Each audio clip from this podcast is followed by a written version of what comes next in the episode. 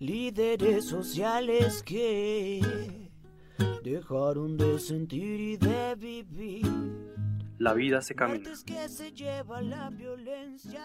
Porque mientras nos matemos no habrá reconciliación y no habrá paz mientras sigan matando a los líderes y sigan matando a los exguerrilleros. Rodrigo Londoño, miembro del partido político FARC. Luchemos por los Cientos de razones por la vida de los liderazgos sociales en Colombia.